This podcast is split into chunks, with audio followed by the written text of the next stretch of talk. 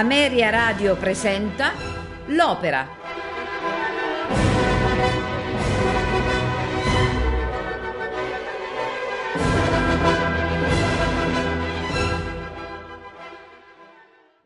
L'appuntamento odierno con la vocalità di Renata Tebaldi all'interno della celebrazione proposta da Ameria Radio per i cent'anni della nascita del grande soprano tocca un'opera quale è Fedora. Fedora è un um, ruolo che Renata Tebaldi mh, mm, collocò in repertorio nella seconda parte della sua carriera. Evidentemente quando il soprano aveva ormai profondamente acquisito quella mh, mm, consapevolezza con il canto verista che era sempre stato, per certi versi, uno dei suoi punti di forza, ma non il suo terreno d'elezione.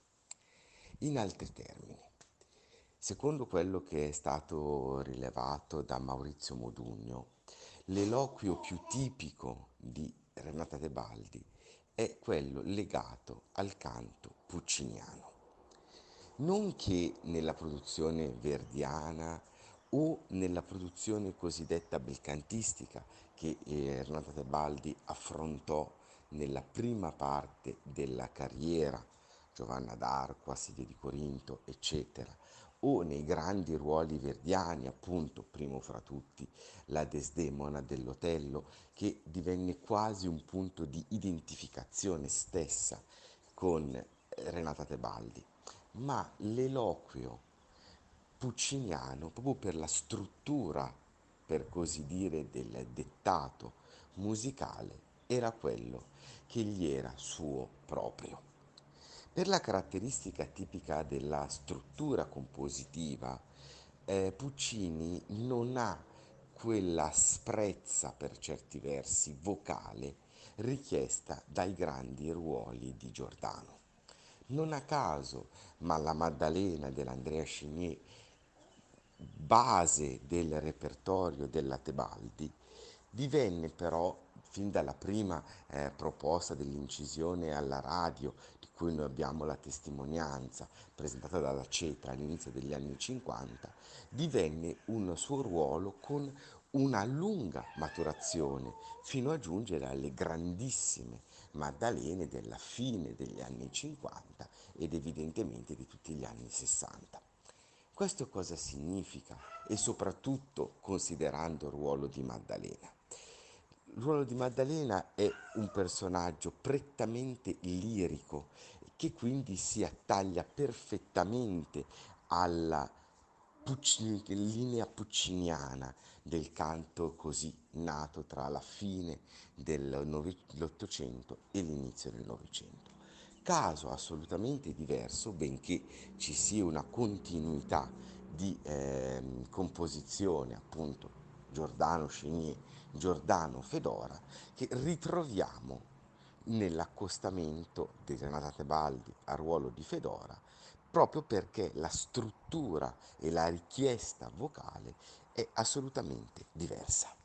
Innanzitutto la caratteristica delle richieste vocali e della stesura vocale di Fedora, un ruolo che fondamentalmente, al di là della possibile puntatura in Do del celeberrimo duetto del eh, secondo atto, non batte nel settore acuto, anzi per certi versi si mantiene centrale, tant'è che si confà un po' come la santuzza di Mascagni sia a soprani che abbiano una nutrita possibilità vocale nel medium e nel grave, quanto a mezzi soprani acuti. Basti pensare appunto alla Pederzini, piuttosto che alla Simeonato, che hanno regalato molto a Fedora, ancora l'Elena Nicolai e poi la, una delle altre grandi Fedore, appunto, eh, però in questo caso di ordine vocale di soprano, Magda Olivero e sono tutti ruoli che hanno una manifestazione evidente di queste caratteristiche. L'organizzazione vocale quindi di Renata Tebaldi si presta a questa edizione data al San Carlo.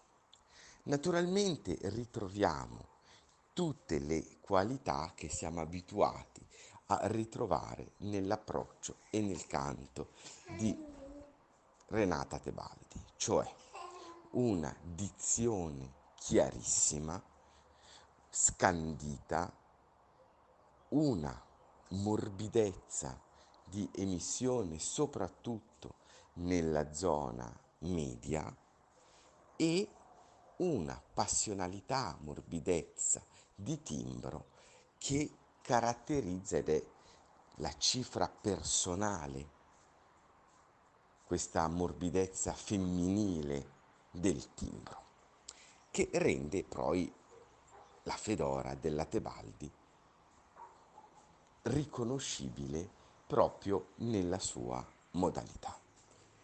Come già è avvenuto in Tosca, ruolo che drammaturgicamente ha un fortissimo rapporto con Fedora, non solo perché l'autore del dramma è lo stesso che è Victorien Sardou, ma perché ci ritroviamo nella modalità in cui una protagonista femminile si spinge per amore in una condizione che non è poi più in grado di gestire e l'unica chiusura possibile è quella legata appunto al suicidio.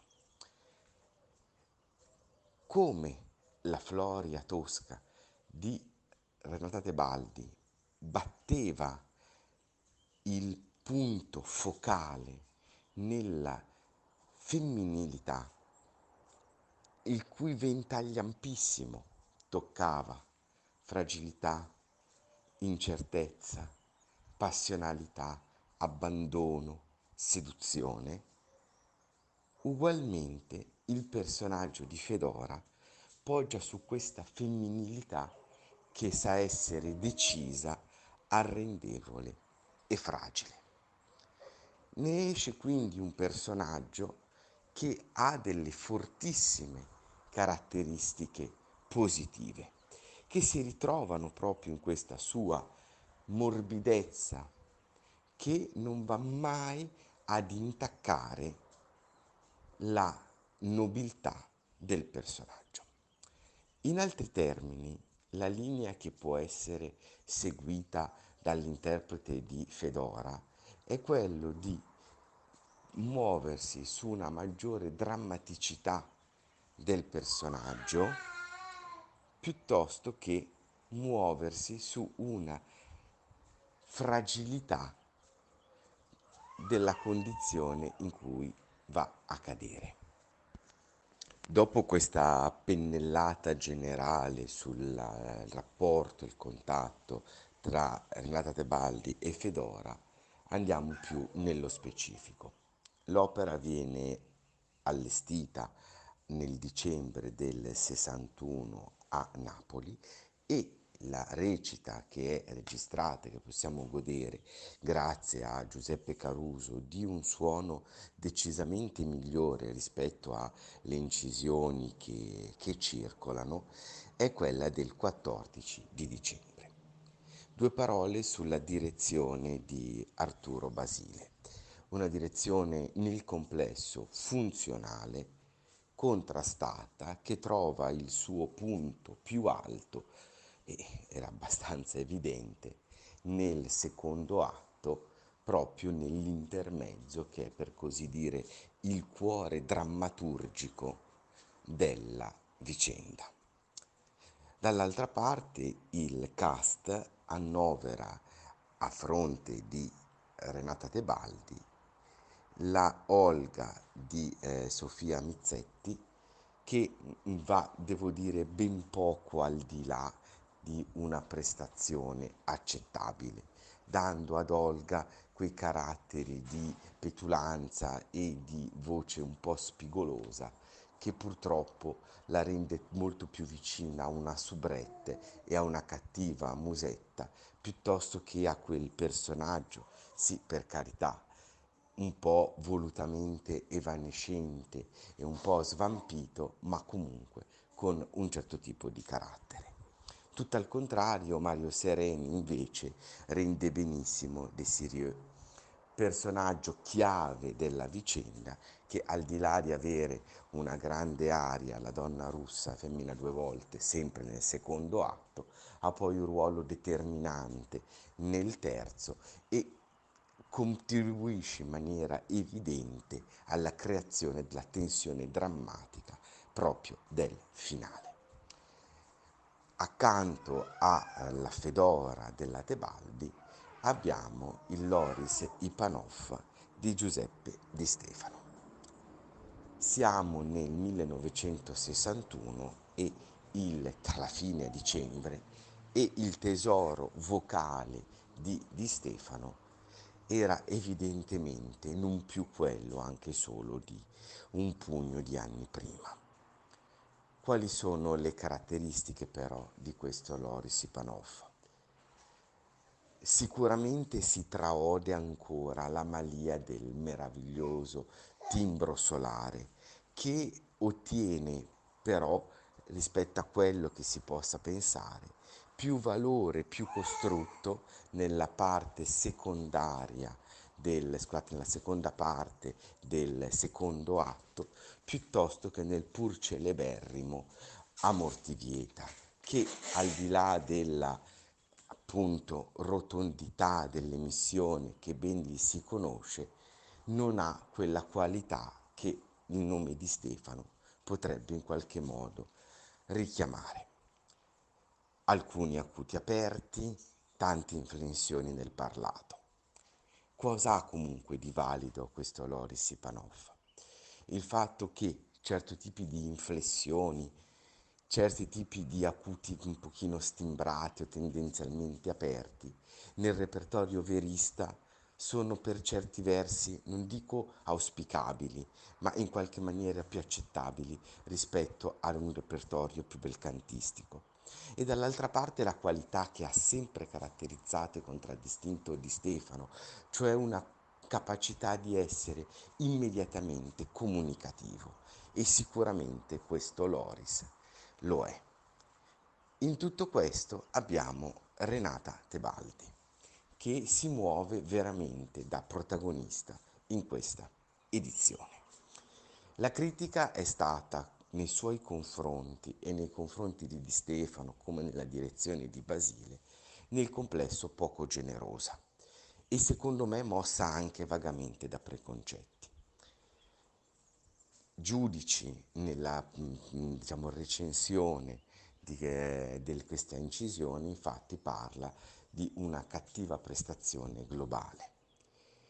Più morbido è Celletti in cui evidentemente, pur evidenziando un certo tipo di stanchezza vocale, ricordiamoci che siamo nel 61, il 62 sarà l'anno, se vogliamo, cruciale dell'organizzazione vocale della Tebaldi, in cui proprio dovrà chiedere e ottenere un anno di sospensione e di riposo, che sarà poi il 63 per riprendere poi con rinnovata energia nel repertorio proprio pucciniano e nella bohème nello specifico, dimostrando ancora quanto grande potesse essere la sua Mimì.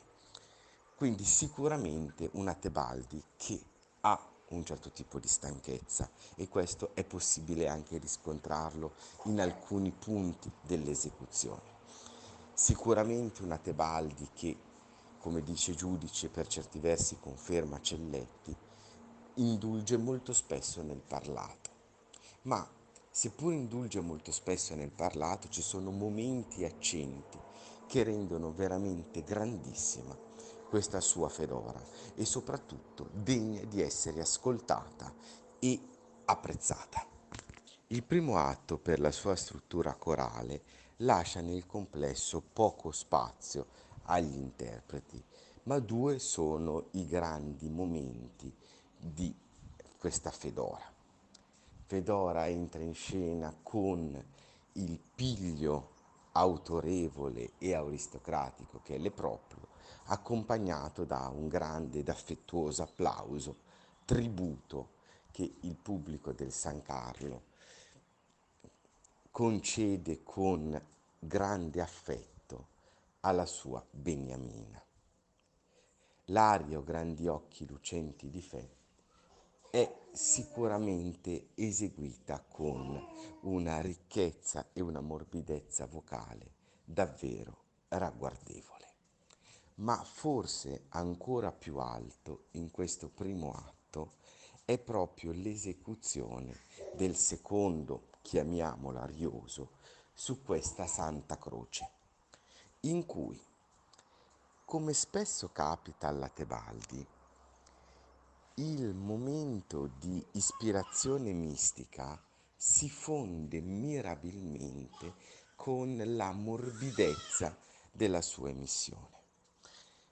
In altre parole, se grandissima è evidentemente l'Ave Maria dell'Otello, l'approccio religioso e spirituale della Tebaldi è forse quello che le riesce per una istintività personale più forte.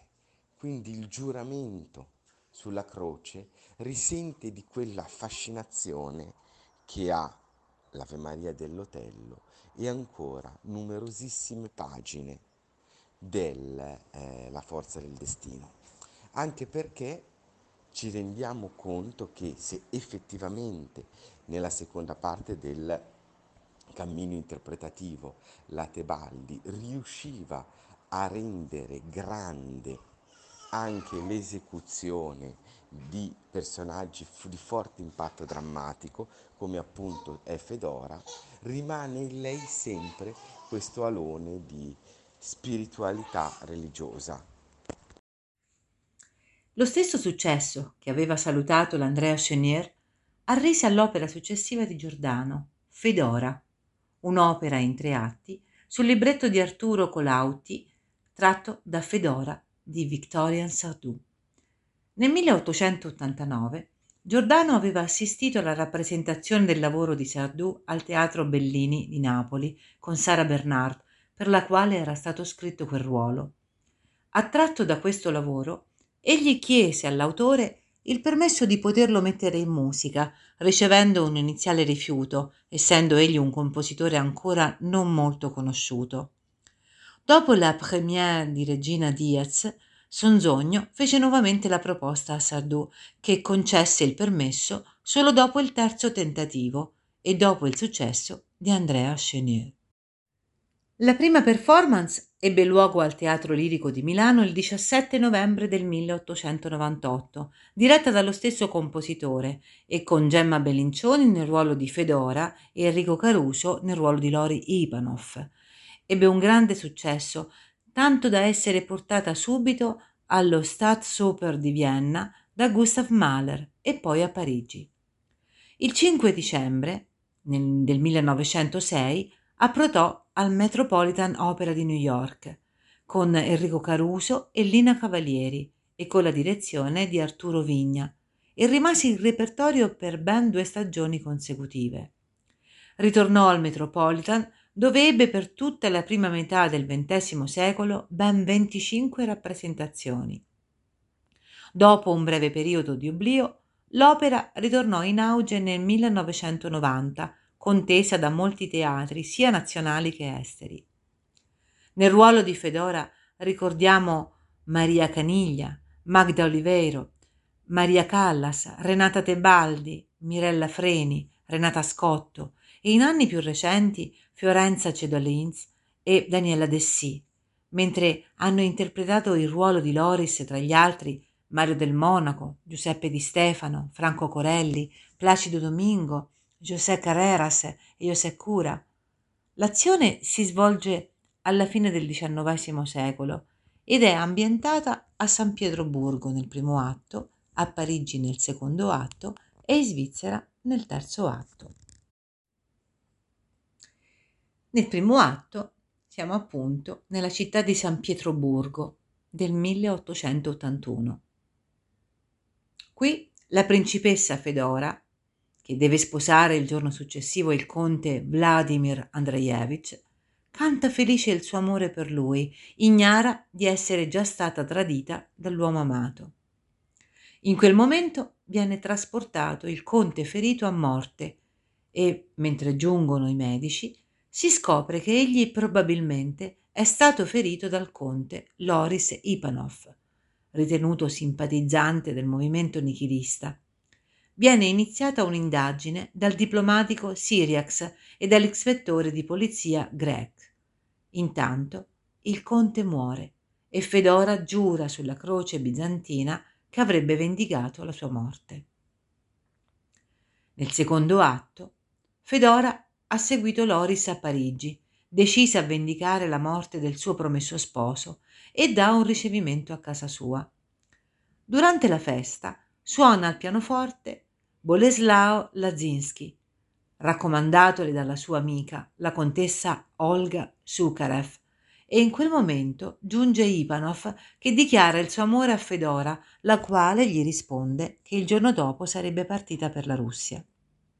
Loris è disperato perché essendo esiliato non può accompagnarla in Russia e nello stesso tempo confessa alla donna di essere stato lui l'assassino di Vladimir. Fedora allora gli dice di ritornare da lei alla fine della festa perché vuole conoscere l'intera storia e, Andato via l'uomo, scrive una lettera al capo della polizia imperiale russa per accusare Ipanov dell'omicidio di Vladimir Andreevich e prende accordi con Grek per farlo arrestare quando lo avrà congedato dal suo palazzo. Loris, ritornato da Fedora, le racconta che aveva ucciso il conte perché lo aveva scoperto insieme a sua moglie e mostra alla donna delle lettere compromettenti che Vladimir e sua moglie Wanda si scambiavano. Fedora resta sconvolta perché stava sposando un uomo che la tradiva e nello stesso tempo si rende conto di essere innamorata di un uomo che non aveva ucciso per motivi politici, ma per difendere il suo amore. Sentendo arrivare da fuori il segnale dell'agguato preparato per arrestare Loris, decide allora di salvarlo e lo convince a passare la notte con lei. Nel terzo atto, Loris e Fedora vivono insieme nella villa di Fedora in Svizzera, dove si trova anche la contessa Olga Sukarev. Alla villa arriva Siriax, che invita Olga a fare un giro in bicicletta con lui per poter restare solo con Fedora mentre la donna si prepara.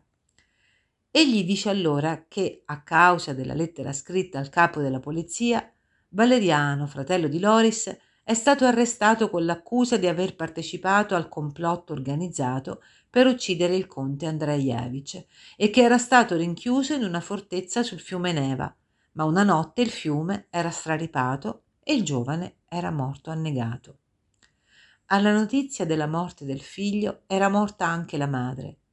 Questa notizia fa cadere nella disperazione Fedora, che si ritiene colpevole di quanto accaduto, mentre Loris apprende da una lettera inviatogli dall'amico Borov della morte della madre e di suo fratello per colpa di una donna che mentre viveva a Parigi aveva scritto alla polizia una lettera di denuncia. Loris è disperato e inutilmente Fedora cerca di consolarlo, ma poco dopo arriva Borov, per cui Fedora confessa a Loris la sua colpa chiedendogli perdono. Loris in risposta la maledice e Fedora beve il veleno che teneva chiuso nella croce bizantina e portava sempre al collo. Borov cerca di salvarla, ma è troppo tardi perché Fedora muore tra le braccia di Loris che la perdona. Raro caso nella storia del melodramma di opera giallo, corredata da inchiesta poliziesca e da una confessione.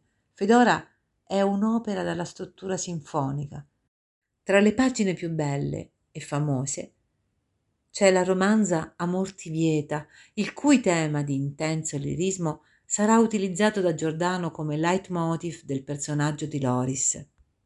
Questa sera ascolteremo nel ruolo di Fedora Renata Tebaldi, nel ruolo di Loris Ipanov Giuseppe Di Stefano, Mario Sereni nel ruolo di De Siriex, Sofia Mezzetti nel ruolo della contessa Olga Sukarev, Vittoria Buccini nel ruolo di Dimitri, Mariano Caruso nel ruolo del barone Rouver e Desiree, Mario Frosini nel ruolo di Borov, Pina Esca nel ruolo del piccolo savoiardo, Enrico Campi Cirillo, Giovanni Amodeo Grec, Gerardo Gaudioso Michele, Mario Cioffi Lorek, Gerardo Garofalo nel ruolo di Boleslao Lazinski, Gennaro Chiocca nel ruolo di Nicola, Luigi Paolillo nel ruolo di Sergio.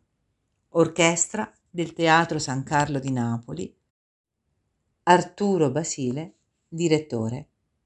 Buon ascolto.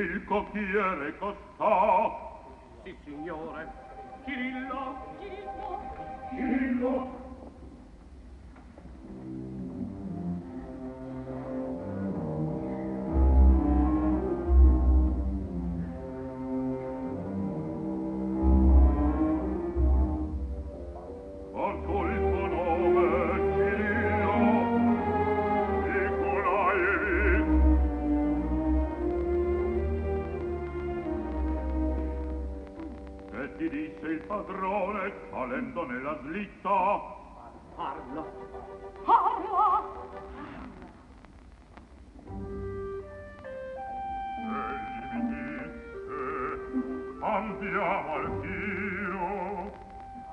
Andammo, attesi un quarto d'ora. Subitamente nel gran silenzio, a non restare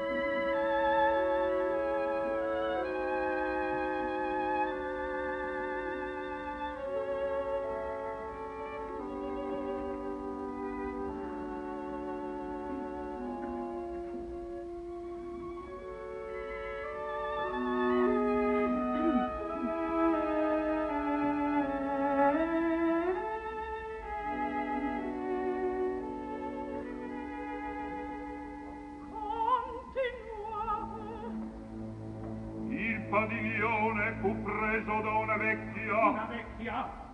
Una vecchia oggi recò una lettera al conte. E questa lettera? E in quel cassetto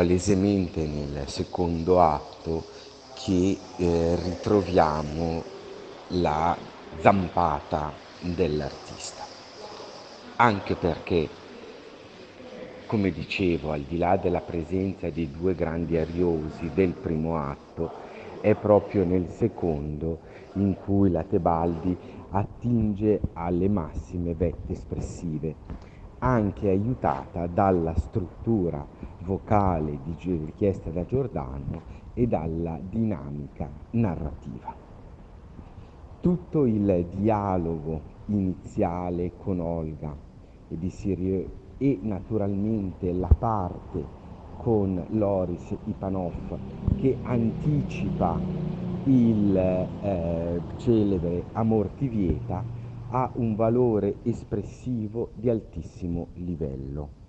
Ma è proprio nella seconda parte in cui lascia Chio pianga, che è il fulcro della parte finale, poi il duetto nelle sue battute conclusive, il tamo iterato, acquisisce veramente lo spessore che leghiamo alla più grande Renata Tebaldi. Sicuramente se si deve ricercare il punto nodale di questa descrizione fisica, vocale, scenica del personaggio è proprio nel duetto finale. Le battute di conversazione comunque dimostrano una cantante che ha lavorato moltissimo sulle sue capacità drammaturgiche. In altri termini, se il 62 sarà un anno di certo tipo di difficoltà e di stanchezza vocale, abbiamo però dall'altra parte il 60 al 61 che preparano una Renata Tebaldi nuova, cioè una maggiore capacità tanto espressiva in personaggi di spessore drammaturgico quanto una efficacia scenica di grande impatto. E questo lo possiamo intuire anche nell'uso veramente misurato che viene fatto del parlato in eh, questo eh, secondo atto.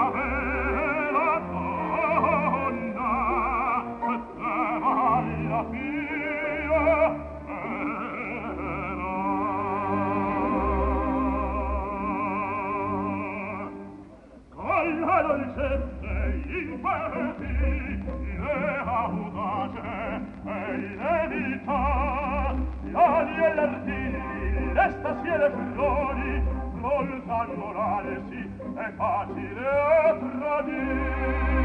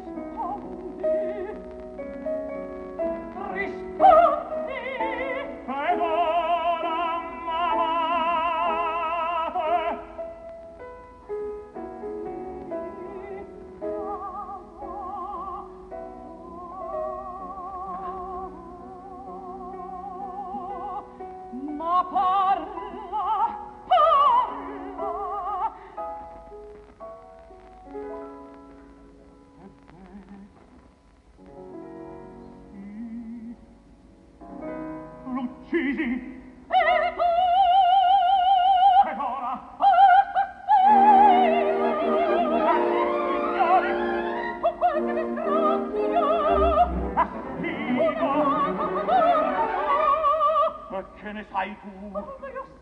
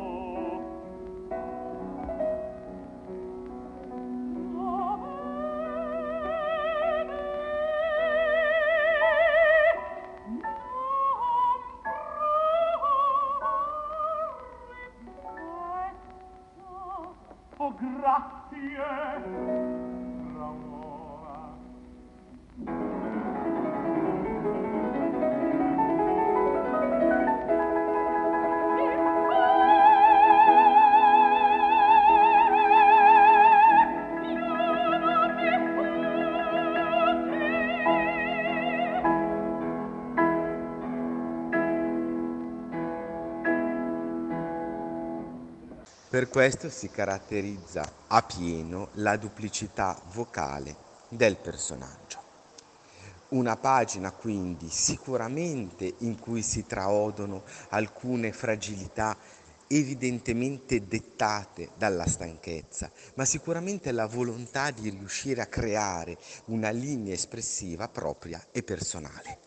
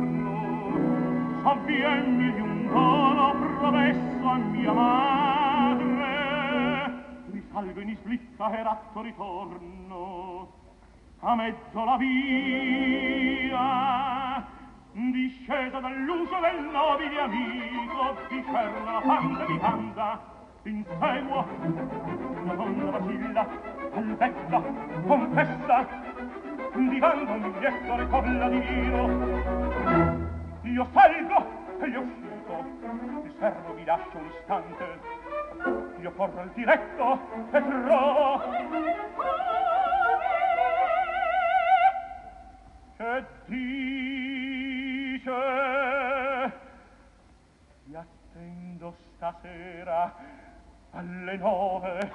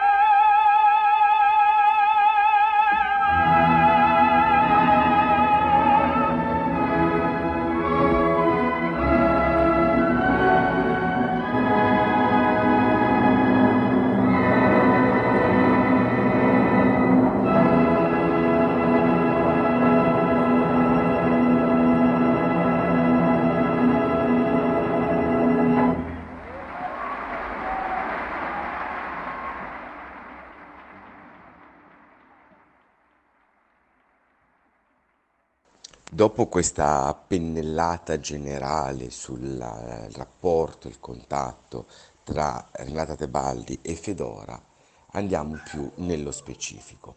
L'opera viene allestita nel dicembre del 61 a Napoli e la recita che è registrata, che possiamo godere grazie a Giuseppe Caruso, di un suono decisamente migliore rispetto alle incisioni che, che circolano, è quella del 14 di dicembre.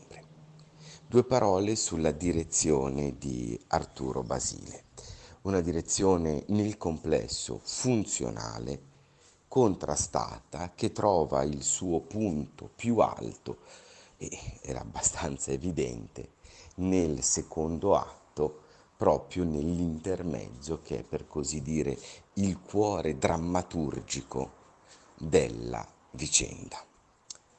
Dall'altra parte il cast annovera a fronte di Renata Tebaldi la Olga di eh, Sofia Mizzetti che va, devo dire, ben poco al di là di una prestazione accettabile, dando ad Olga quei caratteri di petulanza e di voce un po' spigolosa che purtroppo la rende molto più vicina a una subrette e a una cattiva musetta piuttosto che a quel personaggio, sì per carità, un po' volutamente evanescente e un po' svampito, ma comunque con un certo tipo di carattere. Tutto al contrario, Mario Sereni invece rende benissimo Desirio, personaggio chiave della vicenda che al di là di avere una grande aria, la donna russa, femmina due volte, sempre nel secondo atto, ha poi un ruolo determinante nel terzo e contribuisce in maniera evidente alla creazione della tensione drammatica proprio del finale. Accanto alla eh, Fedora della Tebaldi abbiamo il Loris Ipanov di Giuseppe Di Stefano.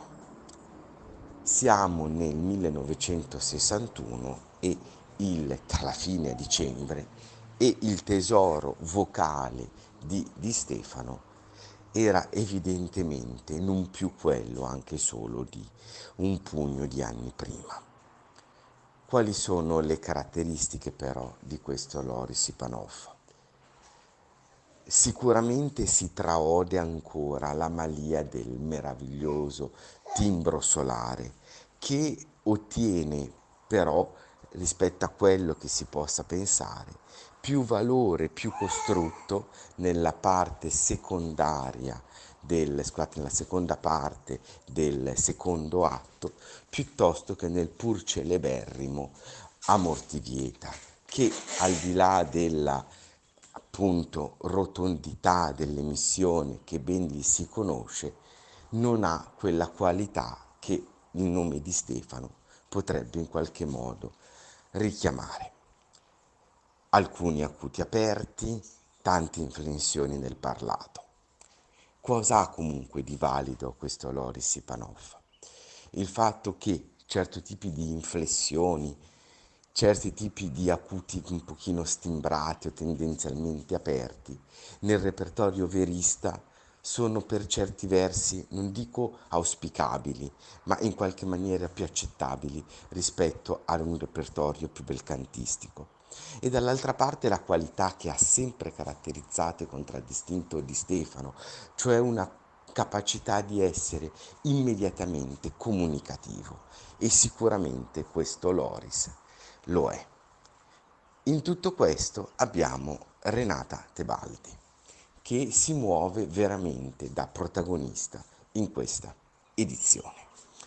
La critica è stata nei suoi confronti e nei confronti di Di Stefano come nella direzione di Basile, nel complesso poco generosa e secondo me mossa anche vagamente da preconcetti. Giudici nella mm, diciamo, recensione di, eh, di questa incisione infatti parla di una cattiva prestazione globale. Più morbido è Celletti in cui evidentemente, pur evidenziando un certo tipo di stanchezza vocale, ricordiamoci che siamo nel 61, il 62 sarà l'anno, se vogliamo, cruciale dell'organizzazione vocale della Tebaldi, in cui proprio dovrà chiedere e ottenere un anno di sospensione e di riposo, che sarà poi il 63 per riprendere poi con rinnovata energia nel repertorio proprio pucciniano e nella bohème nello specifico, dimostrando ancora quanto grande potesse essere la sua Mimì. Quindi sicuramente una Tebaldi che ha un certo tipo di stanchezza e questo è possibile anche riscontrarlo in alcuni punti dell'esecuzione.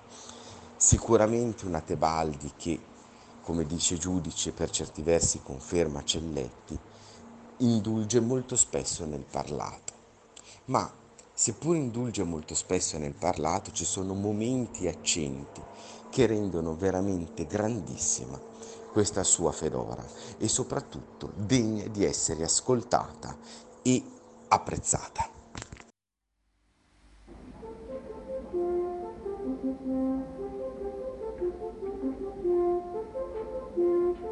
Oh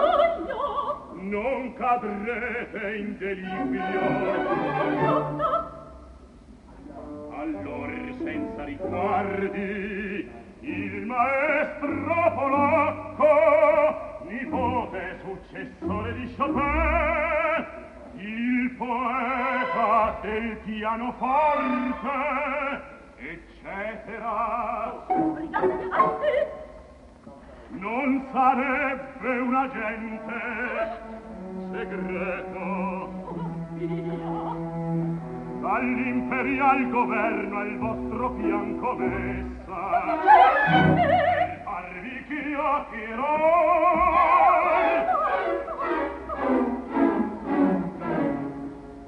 Fatevi cor contessa Laggiù tutto finisce E tutto ricomincia. Non è la prima volta.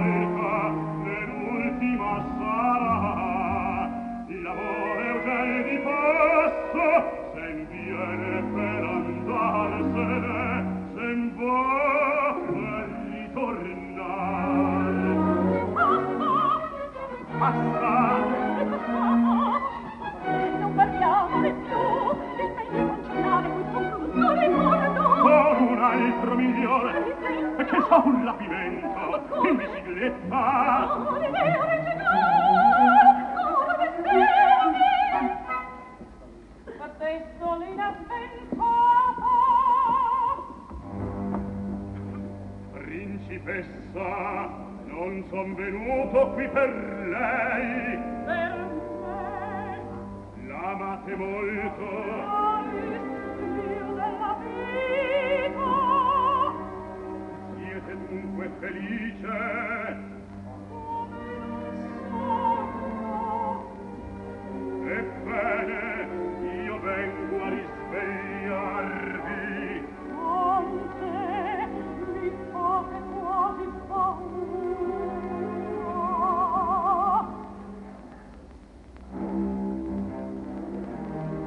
verruces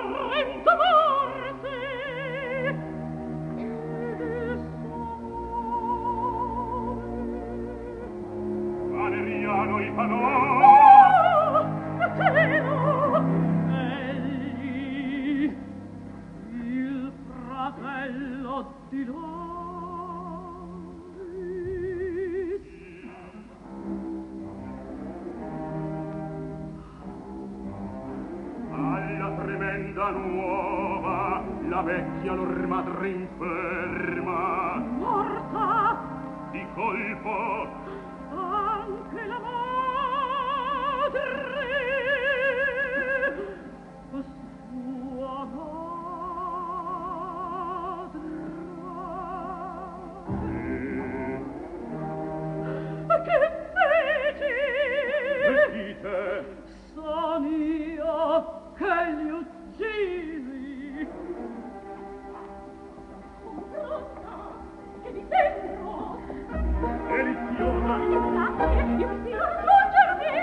confidenziale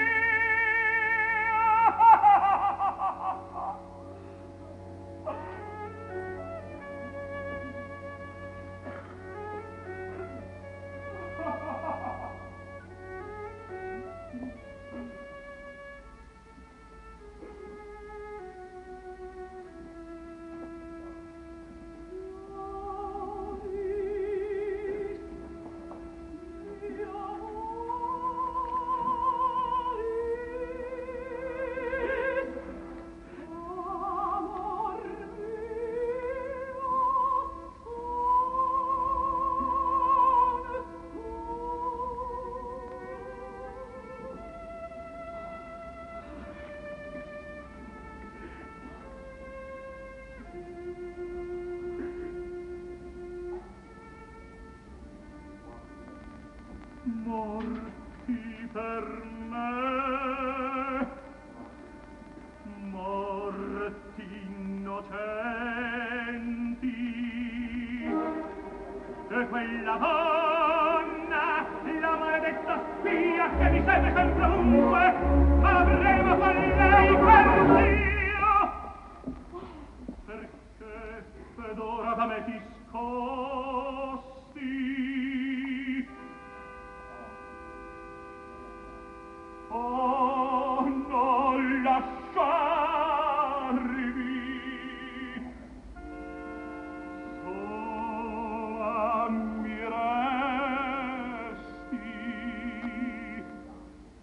Buddha.